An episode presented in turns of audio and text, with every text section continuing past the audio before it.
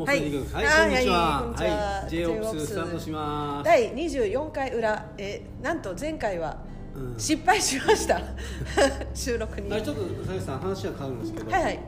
あの 3x3 はい。あれは協会が主導でやってるやつもうん。3x3 っていうんですか？そうです。あのフィバがあのやる3 3対3の競技の名前が 3x3 っていう。ということはもうあとはもう一般的にみんながやってるやつは、うん、まあそれぞれの呼び方があるかもしれないけど、はい。基準は 3x3 そうそうです。今回の正式名称がそうです。えっ、となんか大会があったんですか？世界全国大会とか。全国大会。日本選手権大会のアンダー18のあの部分の大会がこの土日にあったんです、なるほどね、はい。でそれっ今度てどんな感じで上がってくるやつ？なんですかえっと、一応各都道府県で予選をするんですよ、うん。はい、予選をして、まあ、どの程度のあのレレベルっていうか人数規模、うん。大きいかわかんないですけど47都道府県予選をやってあとは、えっと、次エリアあのブロック。あの中日本っていうのがあって、その大阪中日本大会にあの属してるんですけど、うん。そこで、えっと、何チームっていう形で今回はコロナがあったんで16チームが出てきてトーナメントで10分で負けたら帰るっていうすごい過酷な沖縄から来てえ。10分で負けたら帰らなきゃいけないとかそんなでしたよ。へー。ああちょっとかわいそうな感じでしたけど、えーそういう予選を経てはい。全国大会、そうですそうです。なるほど、はい。じゃあまあこの時期にやるとしたら、うん。まあ、3x3 のウィンターカップみたいな感じそういうことですね。なるほど、はい。なで j オプス聞いていただいてる、はい。あのー埼玉の、うんえっ、とき久喜高校かな。はい。の先生が j オプス聞いてもらってるらしいですよ、早川先生っていうんですけど。あはい。聞いてますよみたいな。そこが優勝したらしいです。ああ。U18 あ見たえ決勝見てたんで、うん。あの大きななんかすごいジムラッツ。こうって。いうそうです、うんあのクッキージムラッツ、うん、岡田はい。君がこうケアしてるってことですね、あーはい。あそこの先生見てくださってるんですか？うん見たいです。あどうも見てましたよ決勝。はい。あそうなんですか。はい見てました、へーあのもう相手が沖縄のあの高校で、へー。はい、あの割とスモールチームだったんですけどそこもなんか沖縄らしく一人こうガンガンあの攻めるあのポイントがあるえらしい見てたってなんですかそのライブで配信されてたんですか？いや会場にいましたああそれを見に行ってたんあと兼ねて実家にも帰っていたという感じですね。なるほど。え場所どこでやったんですか？代々木第二です。なるほどいい僕らのはいね聖地ですよ。聖地私たちの頃ね。たコートに立たれて。え今ウィンターカップは東京大会あそうですね。東京大会となるとはいあれですねやっぱ聖地としてん。やっぱ第二は僕らの時代にとってははい、はい、聖地。3x3 がやってくれるとまあ思い入れはありますよね。そうですね。ただまあ 3X の場合はまだ点々とあの関東でもいろんなところを使ってやってるんで今回初めて代々木第二を使ったっていう感じですね。回収してすごい綺麗になっててはい、私たちの頃割と木で古い作りでっていうのをまんま老朽化していったのを、あのいろんな、ね、耐震とかいろんなことがあるんで改装して1も2も多分。それでしばらく使えなかったんですけどはい使えるようになったって綺麗写真とか撮ってないんですか？いやねちょっとお忍びチックな感じで言ってたんではい。なるほどね。まあでもタイムリーにね、うん。見られてた試合がね、うん。ちょうど先生がこういうの聞いてもらってねいういいチームでした。ことでやっぱ今日先生のためにもなるような話をしておかないととはそうで思いますすね。ががまあ今日ネタを振ってはいはい。はい、あのツイッターとかでもうん。私シェアして、自分のフェイスブックでもシェアしたんですけど、うん。ナイキさんが最近出した動画で、はいはい。あのまあね動画で動画ってあの被せるの難しいと思うんです。はい、であの j なるほどのツイッター見てほしいんですけあーそどの中にね、はい動画を入れるかどうかって話ですね、はい、あの3人のサッカー選手女子サッカー選手の、こうまああのなんていうんですか？人種差別的ななんだろう、うん、あのマイノリティ的な内容で、うん。まあ、ストーリー仕立てになってて、うんまあ、いろいろあの、まあ、人種差別的ないじめ的なあのことがあったんだけど、うん。でも自分は常に前向きに動いていくわみたいなうん。ところで終わるっていうお話だったんですけど、うん。あなんか来てましたね。で佐垣さんはそれが、まあ、賛否あるけど、うん、賛否です。それがなんか、ね、ナイキが日本をこうそんな人差別繰りする国みたいにしてヘイトかみたいなののが一方と、うん。もう一つはこうナイキ朝からうん泣いたぜありがとう的な、うん。うん。うん、で購買もあの買わないとか買うとかっていうふうに言ってる人がツイッターでドワーってこう書き込みをしてましたね。なるほど、はい。もしはい。榊さんが、うん。まあ、そういう動画とか CM をうん。世の中に出す決済者うん。のナイキの担当だとしたらうん。その動画 CM みたいなものはどうですかね？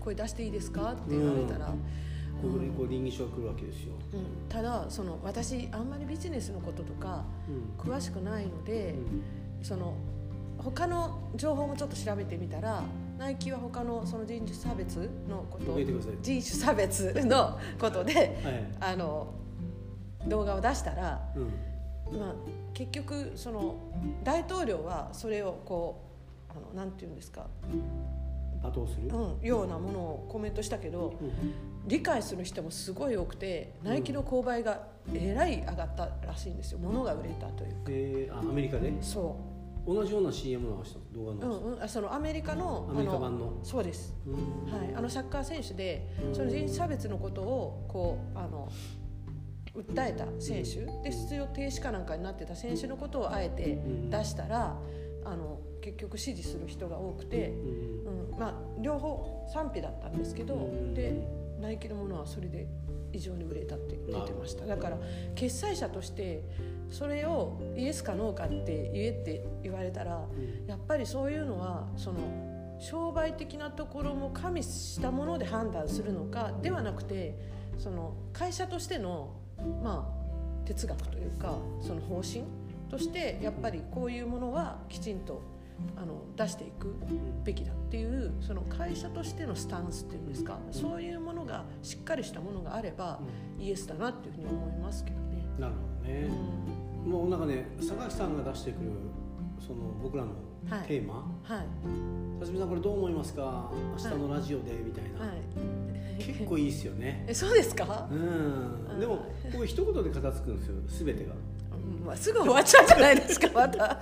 もだからまたすぐ終わっちゃうと特に特にですよ、はい。特に僕らが知ってる範囲で言うと正しいか正しくないかで物事を判断したいなと思ってる人たち。う、うん。で特に日本の場合はそういう大会でもそうですよね。勝ったか負けたかで。うん。勝った方が正しくて負けた方が正しくないみたいな思考になってる人たちはどうしても相反するみたいな感じでしょ、うん。まあ、その中においてもだし今度はもう一つ大事なのはあの自分はどう思ってるかっていうふうに育てられてる人たちが多い国、うんうん、あの人が言うからこの人勝ったからこの人が正しいとか、えー儲けてるからこの人が正しいとかいうふうな思考になりがちの人が多い。例えばコミュニティ、うん。もしくは国。それと勝ってもあの人はこうじゃん。負けたけどあの人はこうじゃん。なぜならば自分はこう思ってるから。みたいな思考の人たちが多いコミュニティ国同じような CM 流したとしても捉え方が違いますよね、そうですね、賛否があったとしても違いますよね。うん、だから僕的には表裏一体輪廻転転生なのでいいんじゃないっていう。終わり？いいんじゃない、うん。終わり？結局大事なのは はい。あのほら、うん、えー、とごちゃごちゃするってことですね、そうか、うん、疑問疑問疑問をみん問題定義じゃないけどそうです。そこにポンって投げたことでそのざわつきが始まるっていうことこそがそうです。ナイキの狙いかもしれないっていう。ナイキの狙いかどうかは僕には分からないけど、うん。でもそのねそれは僕も決済をする立場だったら、うん。いろんな情報を集めてうん。ビジネスなので、うん。マイナスには最低でも働かない。うん。ようにはしないと。うん。でかといって100%ってないですからね。もうやっぱね例えば世界で言えば、うん。ナイキより俺はアシックスの方がいいとかそういう人はいて当然だから。うん。だから100点100点満点で世界は自分のものだってことはないですから。でも少なくともマイナスに働くとそれは会社としても不利益になるわけだから。だから会社で考えたらいろんな情報を集めながら今あのこの動画 CM を流すことが会社としてもプラスかどうかっていうのは多分それなりに検証してると思うんですよ、うん。はいはい。ただそのナイキが出す出さないではなくてそういう賛否が起こるってことそれは今回の大阪都構想うん。も僕は別に大阪都構想が実現されなくてもえーあれに対して大阪市の人たちが住民投票した率がすっごい高いでしょ、うん。それとはその選挙というか自分たちの生活を身近にうん逆に言うと今の生活を崩してもらっちゃ困るっていう人たちも出てきたってことですよね。うんその人たちが守られてると出てこないですからね。はっきり意思表示をしたってことそうですそうです。ねなので関心度は高まるから頭の中はあの政治に対して興味がないのはどうしましょうか選挙率をどうやってアップあのアップしたらいいでしょうか今の選挙率あの選挙方法だったらあまり僕は上がらないと思うんですよ。うん。でもああいう投げかけをしたことによってみんなが政治に対する意識が高まったから、うん。そっちの方を評価するとしたらうん。非常に僕はなんかいい仕掛けだったなと。だから今回そのまあナイキがあの、まあ、インターインターナショナル企業としてうん。どういうポジションにいるのか特に消費者に直接的だからうんどういうポジションにいるのかで考えたらうんナイキの中の上層部そういう人たちもナイキとしての役割はただ物を売るだけではなくてもともとのあの理念コンセプトがあるからそれに準じて今の世界がこうだからだったらナイキはこうあるべきだっていうことを主張することが大事じゃないかとか、うんナイキの存在はこうあった方が今の世の中に、うん。えー必要な存在として、えーあるべき姿なんじゃないかなっていうことがあの動画になったっていうことを言えると思いますよね。それが僕の答えです。はい。あでもきっちり説明していただいたんで あのよかったと思います。よかった。はい。はい。はい。そんな。でもあの見たのが渡辺玲君はい。のあのウエストバージニア大学の。うん。レイ君があのコメントしててそれ見て逆に私が先に見てたんじゃなくてレイ君のコメント見てナイキの動画見てああってなってそしたら違うあの熊本のレイちゃんも日本の方がこの方このことに対して、まあ、否定的なことの意見が多いのに対してちょっとびっくりしたみたいなコメントのやり取りがいくつかあって二人とも留学生ですからね。そうですだからやっぱり向こうに行ったら彼ら彼女たちもマイノリティな立場になって、うん。結局はこう外から来た人っていうふうに乱れて行動してるっていううん。で体験してることもあったりで向こうで実際に起こってることとかもうん。リアルに体感してるんでやっぱりちょっとあの視点が違うなって思ってうん。そこもちょっと勉強になりました。もともとねその榊さんと一緒にねこういう話を始めるうん。きっかけにもなったんですけど、はい。あので僕らはまだ日本の経済が良くてその中で守られてるから日本の中でどうやって生きたらいいかをうん。考えて生きてるだけでよかったですよね。うん。でも多分僕らが生きてる時でもあのマッカーサーが来て、ね、その日米の間でどういうふうにルールを決めていくのかで政治家の人たちは大変だったと思いますよ。日本を残すためにとかね。向こうも気を使ってくれたでしょう。それは僕らにはよくわからない。ただ時代が流れてインターネットというものができてで飛行機とかでも簡単にビザとか通貨とかもどんどん国際交流ができるようになってきたらやっぱり守られてるようで守られてないですよね。言うたらね。でその中でじゃあ僕らが未来に向けて子供たちをどう育てていくかって考えたらあまりバスケットの世界だけで物事を考えていくのは非常に危険。それよりもバスケットがみんな好きだったらバスケットを活用してで日米最低でも日米の交流っていうのを僕らはやっていくことによってやっぱりこう疑問視するというか視点が変わるから。はい。そうすると例えば国とか周りを変えていくのは大変だけど自分が変化していくのは自分で決めればいいから。そしたらマスコミュニケーションがとか、うん。えーインあまあ、インターネットも含めてそのえー社会的な情報をどう捉えるかはその人が決めればいいわけだから。うん。だから、えー知らなければ流されていく。でもし自分を知ってればうん流されていくよりも捉えていけるからうん。自分はこう思うみたいな。はい。最低でもそういう子たちをバスバスケットを通して育成することの方が一日一日が意味があるんじゃないかなと思って始めたのが僕らのアカデミーのスタートなんでうん。だから僕らが教えない夢中にさせるハッとさせるというもののキーワードが出てくるのは何かというとあの僕らが教えてしまうと僕らの傘の中にいてしまうから。じゃなくて僕らがステージになるとそしたらその子たちが「私でもいいですか僕でもいいですか?」って言い出すからまずはそれでいいじゃんみたいなでチームになるんだったらルールを決めたところ理念を決めたところに、えーこれでこの指止まれでしてで分かりましたって言ったらそういうことをやろうよみたいな、まあ、そうやってなんか子と和のあり方っていうのを日米の違いを通して教えていくことの方が結果的にはもう多様的な社会にしかこれからなっていかないから、はいはいはい。このねあの便利が良くなったのそれを止めようがないですから。うんうん。やっぱ否定するよりもそっちを肯定して僕らの環境をどう作っていくかっていうことになった活動が、まあ、この JOPS を始めるに至った経緯でもありますよね、はい。うん、だから僕らの中ではこれからこの東大阪もそうなんですよ。この前ね、あのこの前行ったんで、はい。あのコインランドリーのと喫茶はい。カフェのハレハってレさん。あれじゃないですか、はい。あそこにたまたまねお茶飲みながら行ってたら、うんうん。そしたらあのそこにえー、とお紹介されてはい。ベトナムから来てる人たちうん。に日本語を教えてるっていう人に会ったんですよ。えー、あそこでじゃなくてうんうん。他の場所他のところで、はい。で NPO 法人なんですよね。行政の補助を受けながらもみたいな、はい。はい。でそれ聞いた時ねあのほらシアトルで日系人のコミュニティのクリスさん。はい。あはい。クリスさんもボランティアで、うん。あのメキシコとかねいろんなところから来た移民の人たちにうん。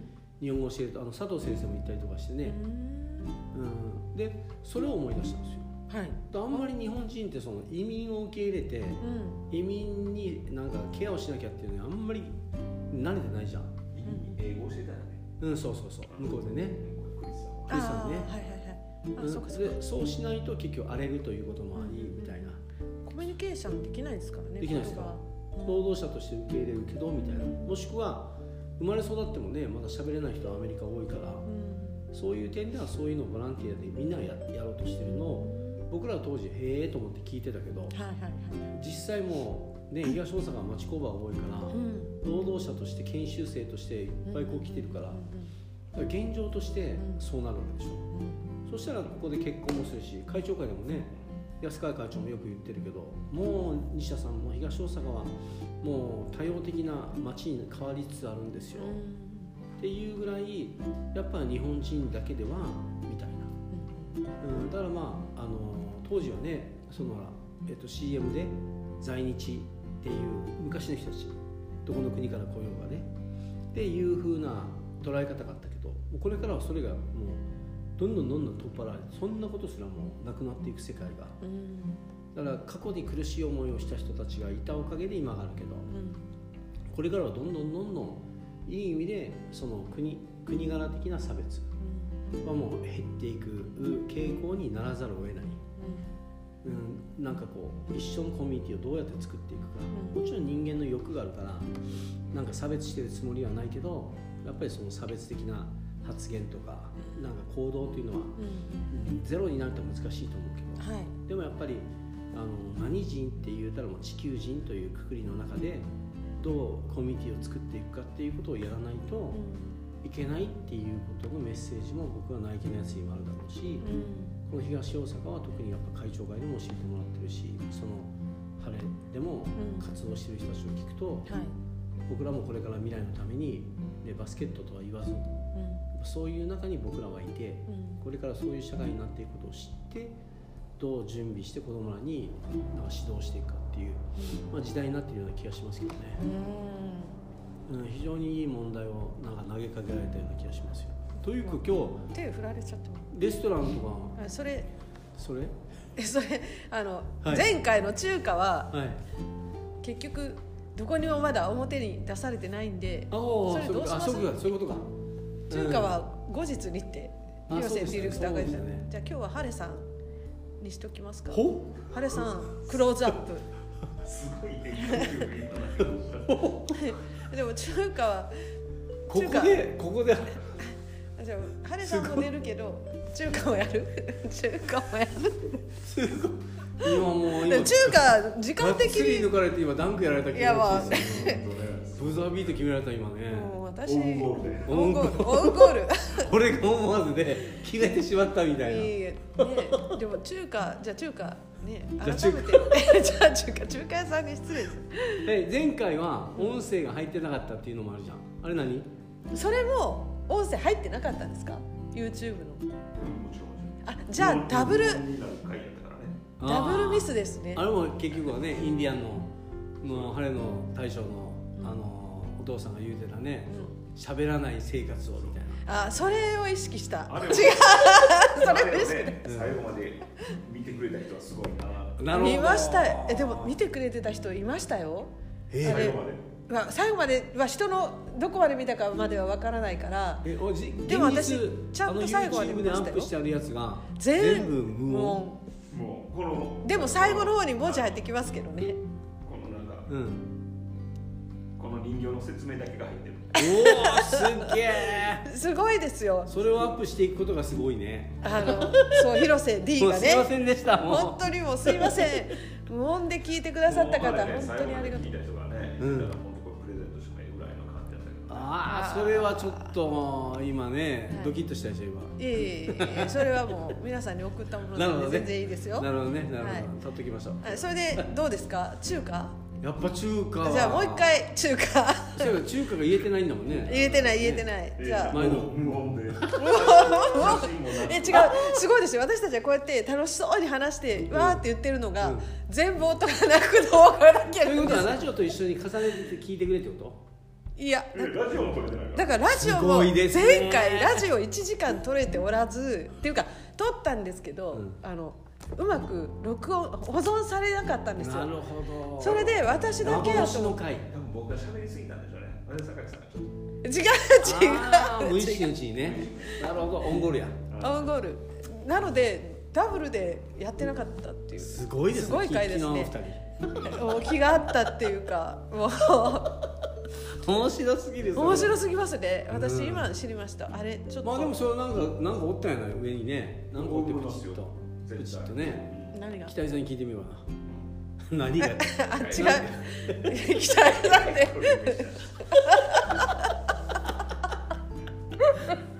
井さんの紹介しといたら。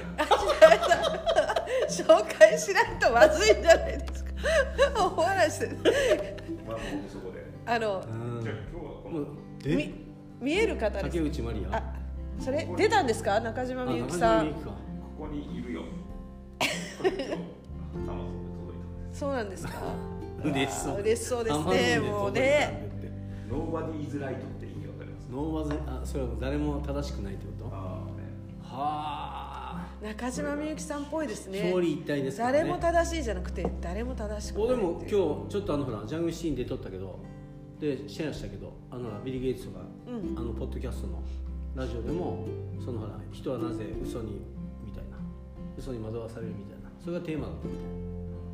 うん。まあだから表裏一体でいいんじゃないかな。嘘も突き抜ければみたいな。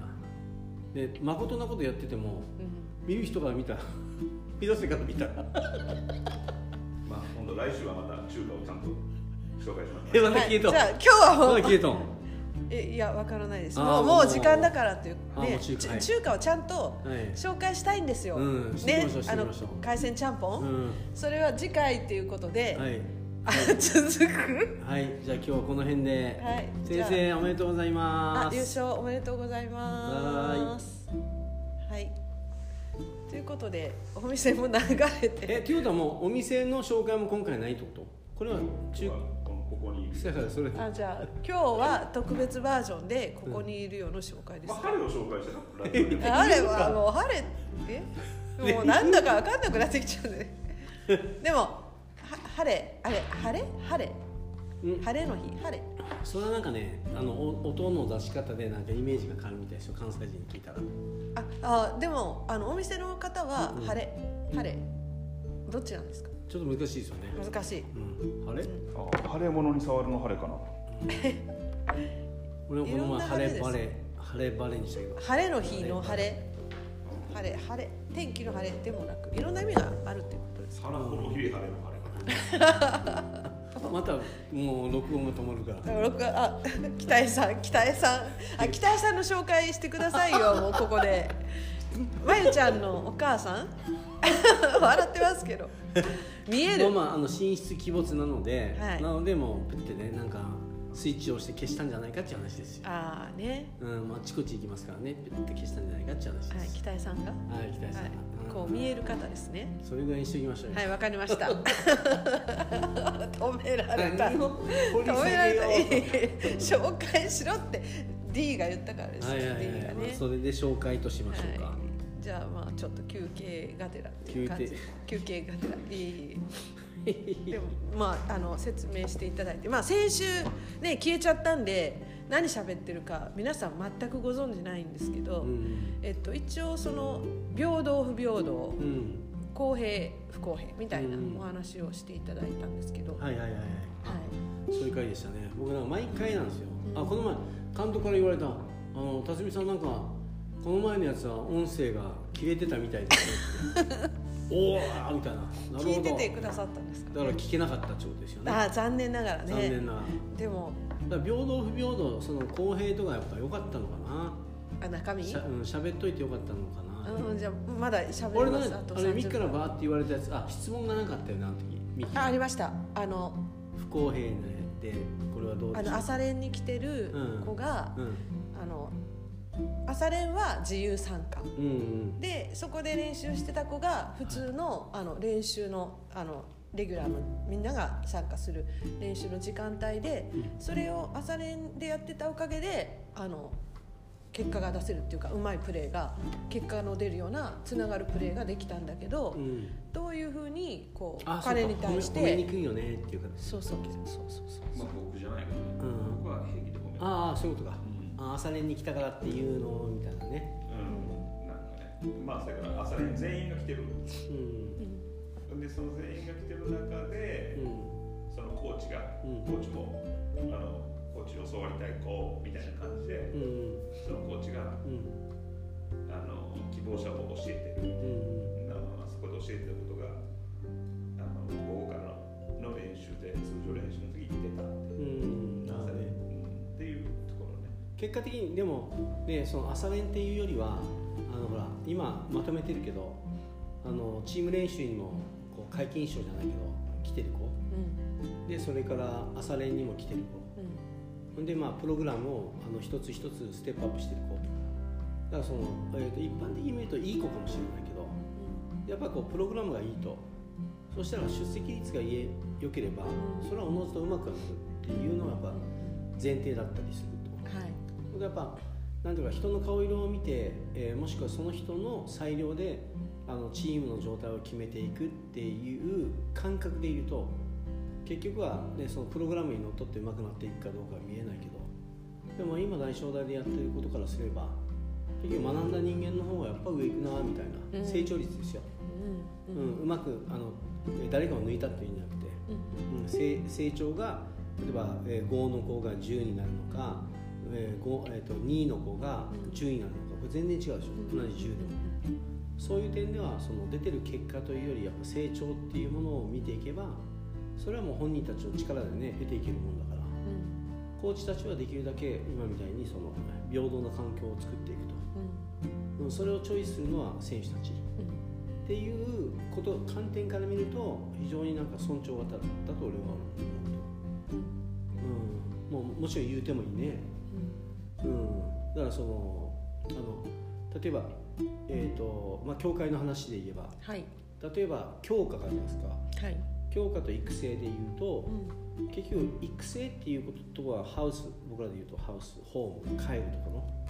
で強化はあの競争だから資本主義社会の中で競争だから競争にだけをささせてしまうとみんな疲れるでしょで残った人間はその世界で残る要素があった人間でしょでも落ちた人間っていうのはその世界で生き残れなかったとしても違う世界で特徴を発揮するかもしれないじゃないですか。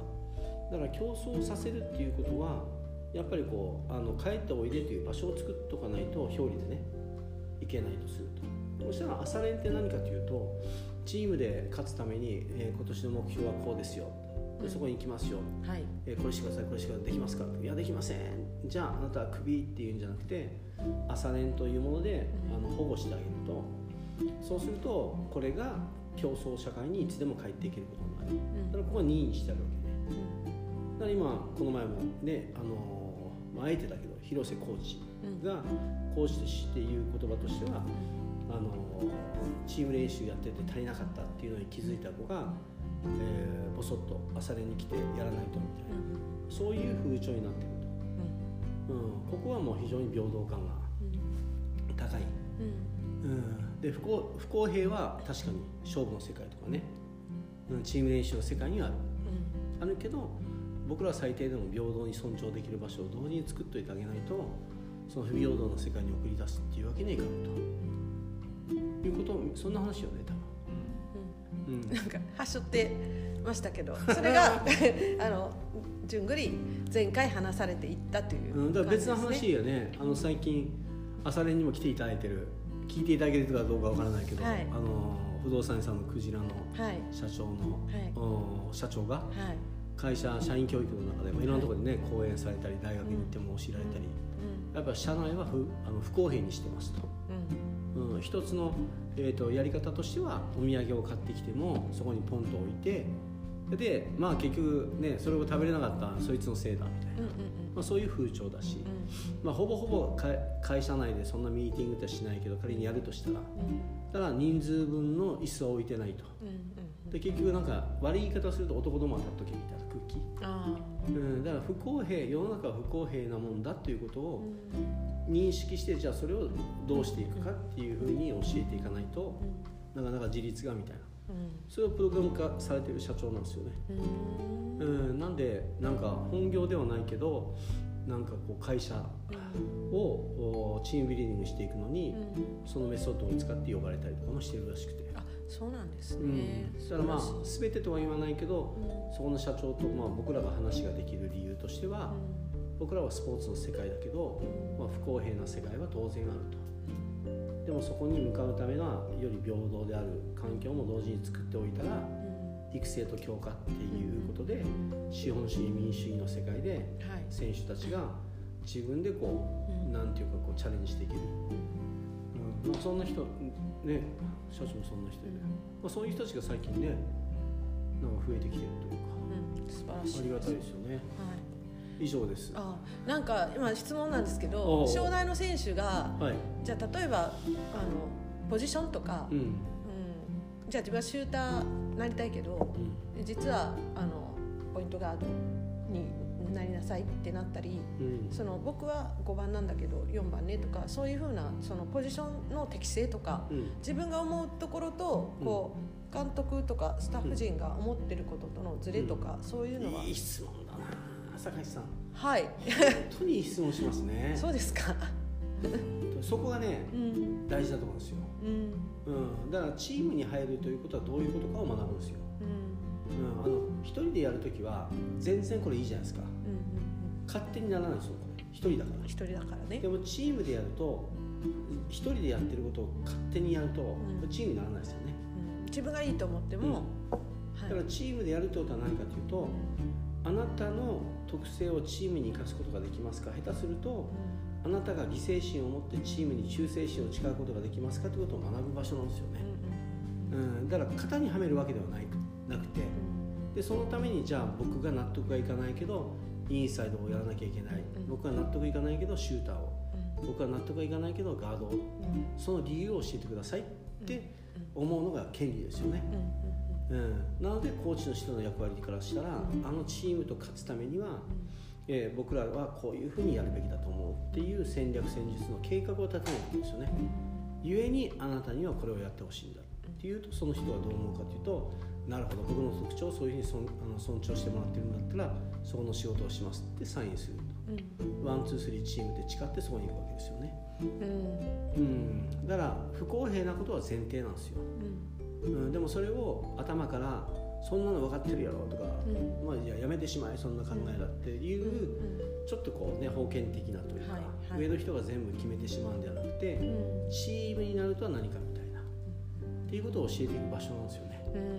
うん。だから強化の話で言えば要はその不公平の中でも、あなたは戦えますかという意思表示がないと強化はできないですよね、うん、と思いますね、そういう不条理なことも起こったり、うん。ね、自分の納得いかないことでも、うん。ここをやってって言われたらできますかとか、そういうことも含めてうん。そこに迎えるかどうかっていうのをそうですね。尋ねた上であの納得したらそこに入っていく、だからこれを話をする上で大事なことがあるんですよ。うあの気持ちじゃないですよね。んはい。理にかなってるかどうかという思考を持ってくれてる方が話ができるんですよ。うん。議論ができるんですよ。でもこれ気持ちって言われるとそうすると気持ちを組めって言われてもなんかこうその人なりの気持ちがあるから、うん。チームになりにくいですよね、うん、だから比較的チームになるっていうことは何かっていうと、まあ、理念テーマがあって目標目的があってそのためにもしチームになるんだったらどんなタイプの人かっていうのが分かってくるとそれをこうする方がよりこの目的達成にこうなりますよねっていう思考で言ってくれる方がいいから僕らが教えない夢中にさせるハッとさせるっていうその理由は何かというとうん。結局は人間徳を取りたいから。だから徳を取るためにはやっぱりこういう順番でいく、うんこんな風な努力をした方が、えーポイントガードになるための要素。それからシューターになるための要素。インサイドの選手になるための要素。営業マンでいるための要素。社長としての要素、えーそれからコーチとしての要素それをどれぐらい満たしているかっていうことを考えられるような人育てをしていることの方がチームにしやすいですよね。うん。うん、だからそういうなんか気合と根性私の気持ちを分かってよっていう、えー人人材育成はちょっとそれはチームにしにくい、うんうん、それが僕らも多かったじゃないですか。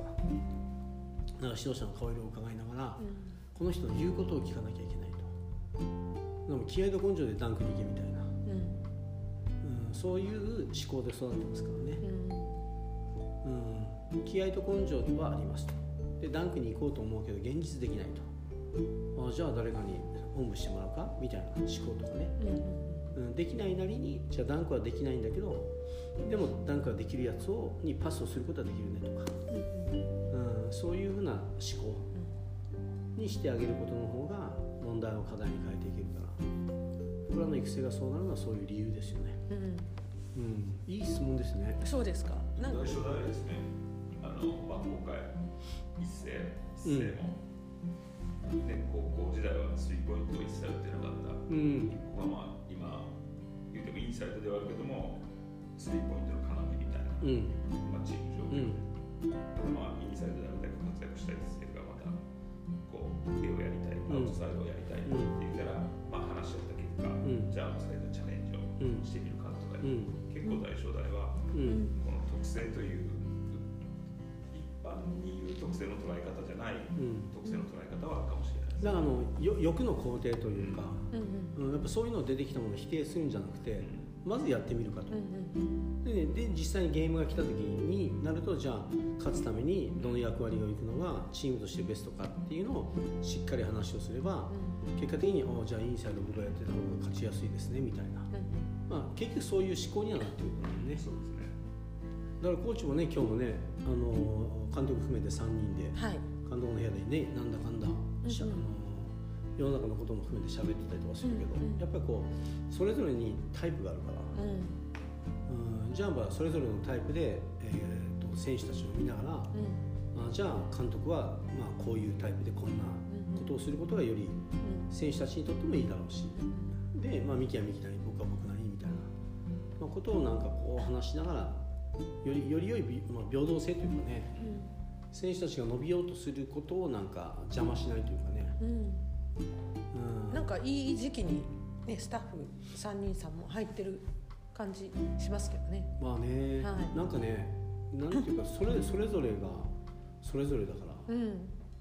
でもやっぱああやって俺らもそうだけどシアトル含めて日米のバスケットとかそれを取り巻く環境の違いを知ってる者同士が喋るから多分ねもともとの性格と育ちは変わってないのにうん。喋り喋ってる内容は違ってるはずよね。うん。でもそれはさっきも言ったうん。私とミキさんが向こうでシアトル行って同じ飯を食べてるっていうことと同じことですね。同じ釜の 違うの？シアトル行っていろんなものをね一緒に体験してきてるから。中中華とか。あ 中華とか。違う。今違うなって言われた瞬間におっと。タジタジになりましたね。タジタジっていうかなんか、うん、いつもずれてんのかみたいな。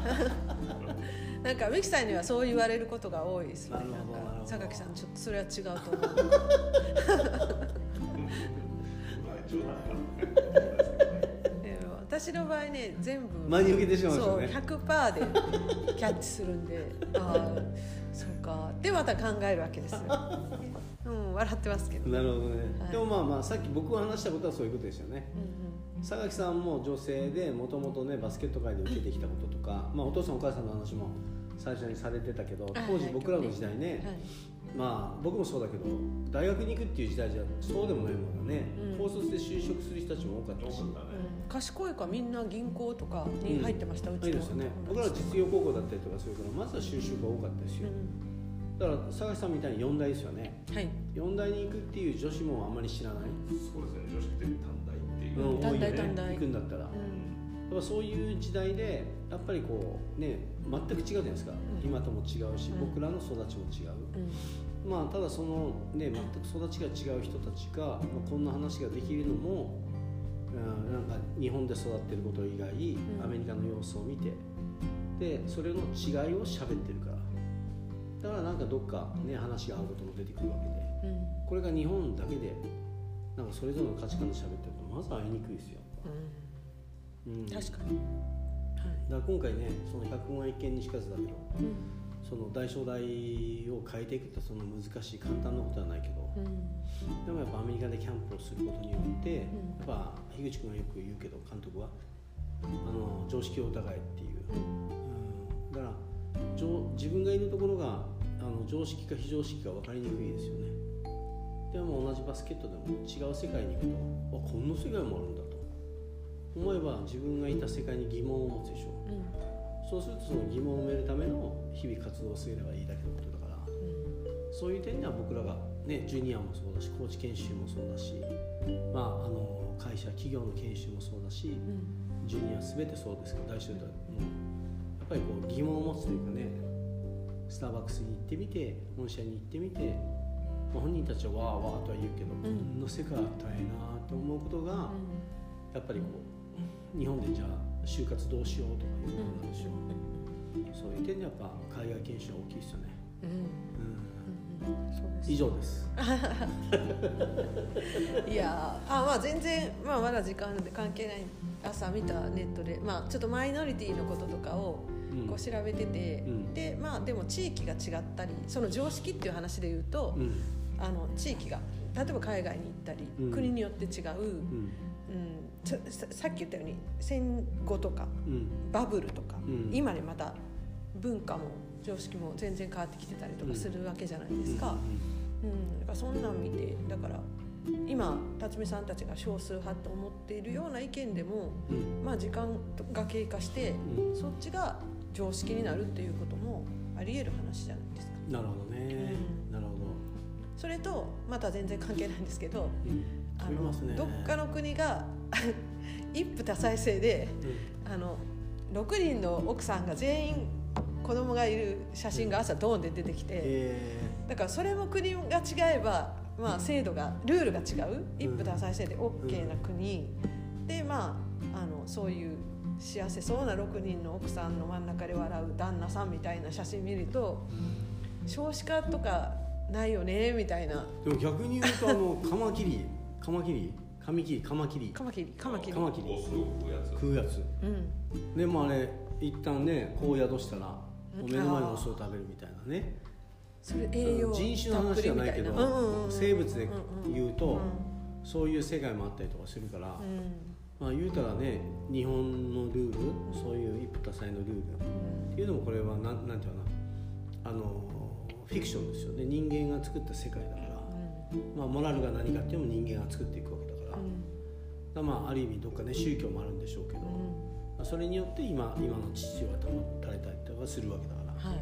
だから僕らが、ね、もう一回、えーあんまりこう宗教にから勉強してない人が多ければうん。やっぱもう一回自分の生活に疑問を持ってうん。どうやって作っていったらいいかを考える必要があるでしょうね。うん。うん。常識もね全部人が作ったやつだから。そうですね。だから、うん。この話すると深いし長いですよ。えだからねそのね平等不平等とか常識とかそういうことをなんか表裏っていう話にいつもなるから、そうするとやっぱり今あることはあの、ね、ずっとじゃないしっていうのはいつも思いますよね。ただねなんかあのー最初僕が、まあ、熊本で指導者になりたくなかったからうん怖いわけですよね。僕が教えることが、ね、100点取ったことが西田が教えると間違ったことを教えてるかもしれないので、うん。やっぱ慣れない。でもまあ縁あってした方がいいなと。そしたらまあ指導って何なんだろうとかバスケットをする必要って何なんだろうとかスポーツって人は何で生きてるんだろうとか、まあ、疑問がいっぱいあるわけですよね。でまあそういうのを晴らしていかないと何をこの人に伝えたらいいのかわからないから、そこでも2つだけしかなかったんですよね、はい。絞ったのが。うん。結局宗教もなんか人類ができた後の話でしょ、うん、僕はよく知らないけど、でもあの自分なりに考えてみたら結局、まあ、生きて死ぬっていうことを考え何のために生きてるんだろうって何のためを考えたらわけわからんわけですよ。ただ人間もおこの世にこうあの宇宙から地球ができての進化を見ると結果進化してるから。だから進化イコール成長。だから成長をする。人間としてこの世に存在している。それを尊重すること。は万人に共通だろうと。と同時に民主主義社会主義共産主義とか主義で主張するけど。でもそうじゃなくてやっぱりみんなが認められたい。赤ん坊で生まれた時ギャーって泣くじゃないですか。で泣かなかったら大丈夫かって言って泣かせるんですよあれはなくて自分の存在を他者に教えるためにやる行動の表れでしょ。ということは認知されたいと人間はみんな思ってるわけだからだから個人的な人権の尊重。だから個人的な人権の尊重と成長するこの2つをおやることはもう万人にとっていいわけだから。宗教とか関係なくだこれをバスケットを通してやるっていうことであれば僕は意味があることだなみたいな。もうそのことだけですよね。じゃああのナイキのビデオも個人的人権の尊重と、うん。まあ個人個の成長とかっていうあれはね、うん、それは気づきの一つの手法であってみたいな、うん、だからそれはこの世の中の人がなんかこんな方法でっていうことであって結局どう人はリンクするかっていうとあれ見ながら自分はっていうことを主張するわけでしょ。だ自分は認められたいとか反対とか賛成とか。それによって自己主張することが人である証あれをあの例えば犬犬にこうやって見せて犬が「いやいや」とかって言わない言わないですけどね。言わないですけど。言わない。ににゃにゃーみたいな。にゃ すいまそういうせん調子上がってきましたね、はい。もう言わそうないう難しい話じゃなくてそういう話でさそうですええ。にゃんにゃんって。動画やったらまあね可愛らしかった可愛らしかった にゃんにゃんって。がね。う んなめ猫みたいな。グーグーパンチしてました。うん。そういうことですよ、ね、それを見て、まあ、人が作ったものだから人に発信してるから人はそう受けるだろうけど、うん。まあ、そうやって賛否あるのも自己主張というか自分が認められたいということ。ああやって仕掛けることによって自分はどう思ってるかって明確に出るじゃないですか、うん。それがその人間である証ですよ、うん、そうそういうもんじゃないかな。バスケットとか僕らが作ってるプログラムは結局そういうこと。ここでも、ね、僕はそんな話を一人で動画でね世の中コーチングで悩んでる人にね。話したら。動画で。宗教っぽくなるでしょ？ねら僕宗教は今入らない。うん。その僕自身も悩みましたよ、うん。僕みたいな考え方で大丈夫かって。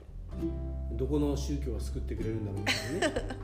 誰と話が合うんだろうみたいな。あである人からもう西田さん教祖になりたいんですかって言われてもとんでもないみたいな。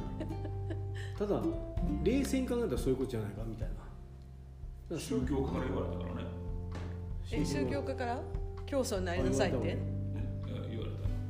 宗教の大学出てる人。ああ言われてめっちゃショックやったもん。ああに言われたの？教祖になりたいんですか？って、うん。なんでしょう？営業活動僕らのチームにどうぞみたいな感じだったのいやそうじゃないですけどね。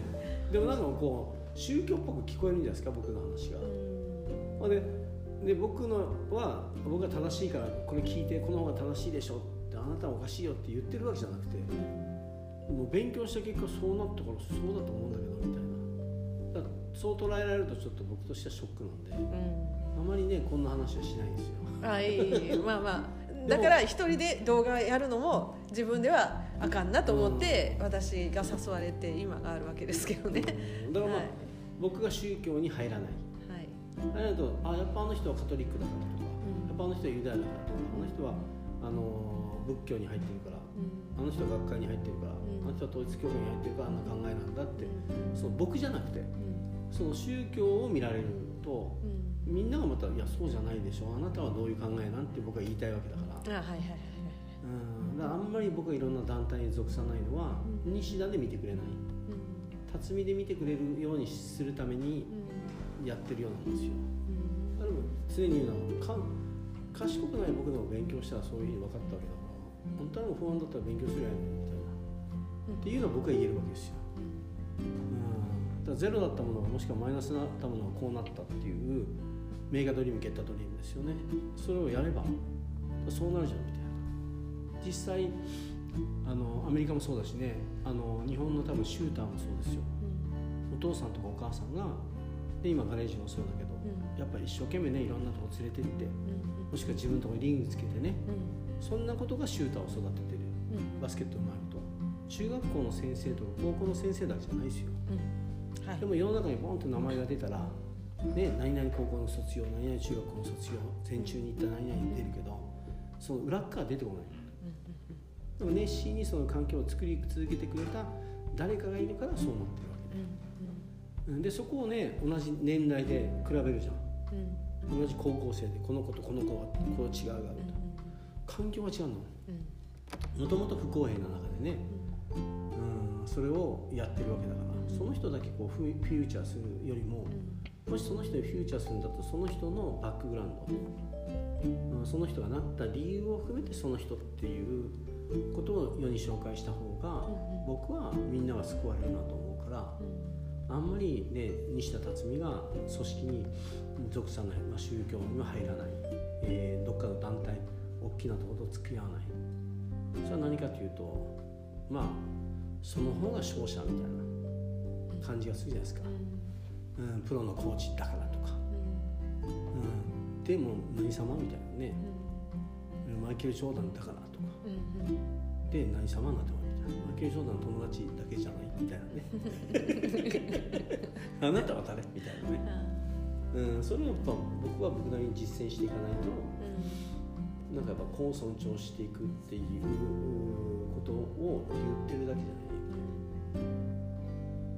それはそれで素晴らしいんですけどね,、うん。あのねマイケル・ジョーダンもその勝ったことも全部素晴らしいのは素晴らしいとして置いといてっていうことですよね、うん。それはそれとしてね、はい。その人なりの道があるから、うんうんうん、だからそこだけ評価だけで人をもうなんていうのだってこう決めてしまわない前提は成長だから。うん。だからやっぱこう成長してるかどうかだけ見るお過去にそんなことがあったのにこんなのあったんやみたいな、ということはこれからどうするよこの人はみたいな。うんはい。見方をしていることの方がより平等。うんと僕は思いますよね。はい。だからまあ大正大の子たちもそうだし僕はもう周りとの付き合い方も 全てそれで見てますから。は いああそうか。そういう、うん。まあ子供たちの成長とか見ると涙が出そうになるのは、うん。この間もガレージ切ったねもう歩いてね、はい。まあこういう名詞はあんまり出せないけど、うんうん女の子とかね駅から20分ぐらいかかるのに歩いてくるんですよ、うんもうそその瞬間勝者ですよ、うん。うん、ここに来てねシュート率が何パーセントではないですよ。それはきっかけ。自分はこうしたいんだって目標ができてでそこに向かったプロセスもうそれが勝者。もうそれそれを認めること。はい。そしてそれを評価することがその人の自信にもなるからだからまあ社会に出ても結局あの時に目標を決めた時にあなたはどんな努力をしましたかっていうことがその人の自信っていう礎だからそれをどんだけね分厚くしていくかで何やっても成功しますよ、うん、なんか僕らはそういうふうにしか見ていない、うん、たまにね成長が止まる人がいるから、あうん、それもね大事なこと、うん。もがき苦しむっていうことはね、うん、成成長のための。大正大が今回2部から3部に落ちて3部からまあ1部に復活したっていうのは周りの見方。僕らの中ではみんなと一緒に成長してますからね、うん、だからここの中にいた選手仲間はもう全て成長してる。疑一部に行ったっていうことではなくその過程。もう家庭です、うん。家庭家庭が勝者、はい。うん、そう思わないとより平等性とはいうのは保てないですよね、うん。まあ、不公平を世の中が作ればいいけど僕らの中ではできるだけ平等性を保つようにしておきたいですよね。それは成長の成ために。長ですね、素晴らしい綺麗なオチがついたところで5分前となったんですが。うん、はい。もう終わっときましょうか。もう5分前か。5分終わっときましょうかって。面白すぎるな。えね。面白すぎる。辰巳さんとか一夫多妻制だったら面白かったの？にな。えどこですか？え西田 DNA がそこら中に生まれるとか。そういうオチですか最後、は。い。それはでもちょっと困るでしょ。なんでですか？いやなんでかわからないけど。うん1億人ぐらい増えたらいいんですけど。ねこうなんだろう。日本の少子化をまあそれは自然な流れなのかもしれないけど何ですかね。いらないですか？少子化のままヒューってなってっていいからなんかヒュでもそれは困るでしょ。うん。たまたまあのほら誰かの子供っていうだけでやっぱ社会の全体で見るとその若い人たちの数が結局そのエネルギーとして社会を支えるわけだから、そうですよね。ここが減っていくっていうのは、うん、普通に人間的に見てもうん。人間のコミュニティで見ても非常にちょっと不安材料になるんじゃないですか。でもあれじゃないですか。そのね解消のためには自然の流れであの東北の民族の人が入ってきたのかもしれないですね今ね。そうね、あうんそっかそっか。そういう流れがね全体によってね、うんまああるある。こういう純粋なものだけじゃなく自然な流れでうん。外のものが入ってきてるっていう。まあ、結局なんかね誰かが制作でポンとしなくてもなんかそういうふうにね人間が生きるためにね。うん。それからもう外打ちじゃなくてなすねねと思うけどねうん。もうねうねうねうねうねしながらやっぱそうねやっぱいいようなコミコミュニティ作ろうとするもんね。結局はねそのうちね火星からやってきたとか何やらせあるある。ね。あるある。もうすでにおるかもしれない、えだってミキさん、うん。ジェイソンと話した時大爆笑になってたうん。ロシア人はいはいはい。の血が入ってるっていう、はいはいはい。ロシア人でしたっけ？でもあれとりあえずもうラッシャンブラザーあシャンってララッシャンラッシャンブラザーそこの発音ちょっとちょっとシアトル言うてみてよ。シアロどうしよう？今笑うともロールになるよね。ローになってる。もうあもう一回ミキ言ってみて。シアロあええ感じじゃん。もうもうね。もうもうねって。どんだけ言っとったんや。んえレイちゃんたちから英会話レッスン受けてるんじゃないですか？なるほどなるほどね。だからだからでも今 C だったでしょ。C、C からスタートしたでしょ、はい。これ C ですからね。C うん。シアロール。ってシアローって書いてますもんね。うん。確かにね。うん。C を言うよね。あ発音記号？スナドルじゃない。うん。だんだんごまかしながら。えー、まあそんな感じで。あのなんだっけ？ロロラシアンブラザーズ？いや、ね英語もなんか喋らないと忘れちゃいますね。私が言うのもなんですけど。いついけるんでしょうね。はい。どんどんなんか、ねこうねうん英語使わなくなっちゃうなと思ってます、うん。はい。いついけるでしょうかね。ね。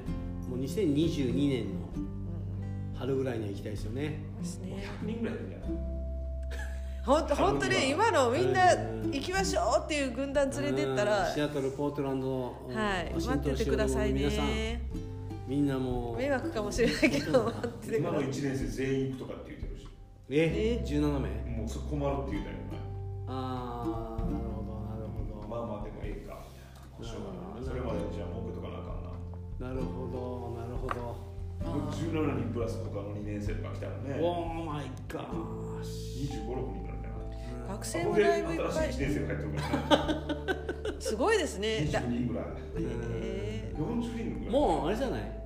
自分らでやれやみたいなうんでうちのほら学長とかに頼んで向こうの大学で提携してちょっと向こう送ってもらって授業受けながら向こうで大会出るとかね。ちょっとねやばいっすよね。でももうね正大イコールシアトルみたいな結構そういうところに魅力を感じて入ってくる選手とかもいるかもしれないあね、ですよね。でもだんだん慣れてくると今度前もそうなんだけど、うん。僕らあのほらあの本土の中でたまたま縁があってシアトルポートランドに行くでしょ、はいはい。もう慣れたやつはねどんどん LA とかニューヨークとかどんどん行ってもらってね。